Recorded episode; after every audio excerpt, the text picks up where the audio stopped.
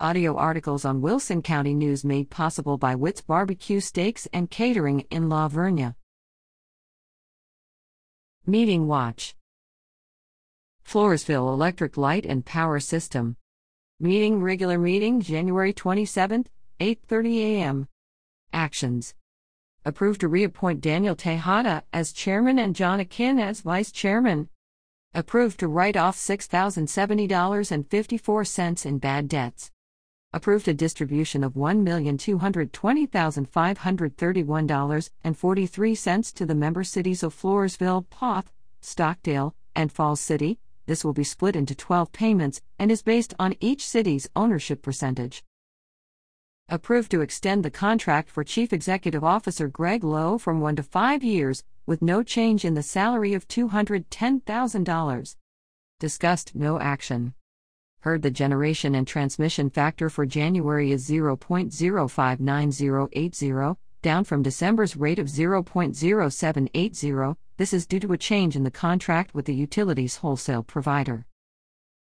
Heard the anticipated move in date for the new FELPS facility on SH 97 in Floresville will be late April or early May. Received an update on the community solar project. Sites are under construction and should be operational later this year heard a second phase for the SS 30 project to improve service in the Sutherland Springs slash La Vernia area is in design phase. Heard the project to replace city street lights with LED lamps is beginning in February. Received an update on varmint fencing installation at FELPS substations. Additional protection measures have been installed at the Floresville substation, and crews will address the Eagle Creek site if time permits. A reduction in outages due to animal incursion already has been noted. Heard about a line relocation project on FM 1347, due to start later this year. In attendance, board members Daniel Tejada, John Akin, Sissy Gonzalez Dipple, Braden Lissy, Royce Wetz, and Sharon Tanberger, CEO Greg Lowe, Information Technology Manager Kyle Dunn, and Chief Operational Officer Marcy Jacobs. Information per Marcy Jacobs. Floresville Independent School District. Meeting regular meeting February 1st, 6:30 to 7:44 p.m. Action. Approved calendars for the 2021-22 and 2022-23 school years for planning purposes. Approved 7 a.m. to 5 p.m. Monday through Thursday for summer work hours, as in previous years. Approved a Texas Association of School Boards policy update, including a number of changes related to the coronavirus pandemic approved applying to the Texas Education Agency for a waiver to allow for modifications in appraising educators during the coronavirus pandemic. In attendance, Board President Penny Smith, Secretary Rachel Pena, and members Elena Berlanga, Leanna Martinez, Heath Orth, Bonner Reed, and Jason Svoboda, District Superintendent Sherry Bays, Assistant Superintendent Rhonda Wade, Operations and Student Services Executive Director Michael Schroller. Teaching and Learning Director Christopher Galloway, and District Communications Specialist Kim Cathy. Information per District Communications Specialist Kim Cathy. Wilson County Commissioners. Meeting regular meeting February 8, 9 to 10:13 a.m. Actions. Approved calling for an election May 1st for voters to decide whether to establish Wilson County Emergency Services District ESD 6 as an overlay to ESD 2 if the proposed ESD 6 wins approval, it would provide fire protection to the district while ESD 2 would continue to provide emergency medical services to the same area, with each ESD assessing a property tax to support services. See related photo on page 12A. Approved appointing a committee to develop a policy for county owned cell phones and to review FirstNet, a high speed broadband communications platform for first responders, the committee will comprise County Commissioners Gary Martin and Jeffrey Pierdolla, County Auditor Brenda Trevino, and Human Resource Generalist Jalen Bodiford.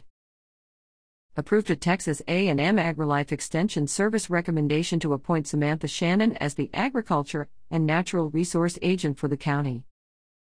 Approved maintaining the county's current 90-day burn ban, scheduled to expire February 21st approved naming a private lane Crow Lane, off CR 434 northeast of Stockdale. Approved two utility permits for SS Water Supply Corporation on Wood Valley Drive in North Wilson County. Approved a utility permit for SS Water Supply Corporation on Champion Boulevard in La Vernia to connect with the Lake Valley Estates water system. In attendance, County Judge Richard L. Dickey Jackson and Commissioners Gary Martin, Paul Pfeil, and Jeffrey Pierdolla, County Sheriff Jim Stewart, County Clerk Eva Martinez, County Auditor Brenda Trevino, County Fire Marshal Edwin Baker, Emergency Response Coordinator Leanne Hosek, Human Resource Generalist Jalen Bodiford. Stockdale City Council. Meeting, special called meeting, January 25th, 6:30 to 6:40 p.m. and public hearing, 5:05 to 5:20 p.m. Actions.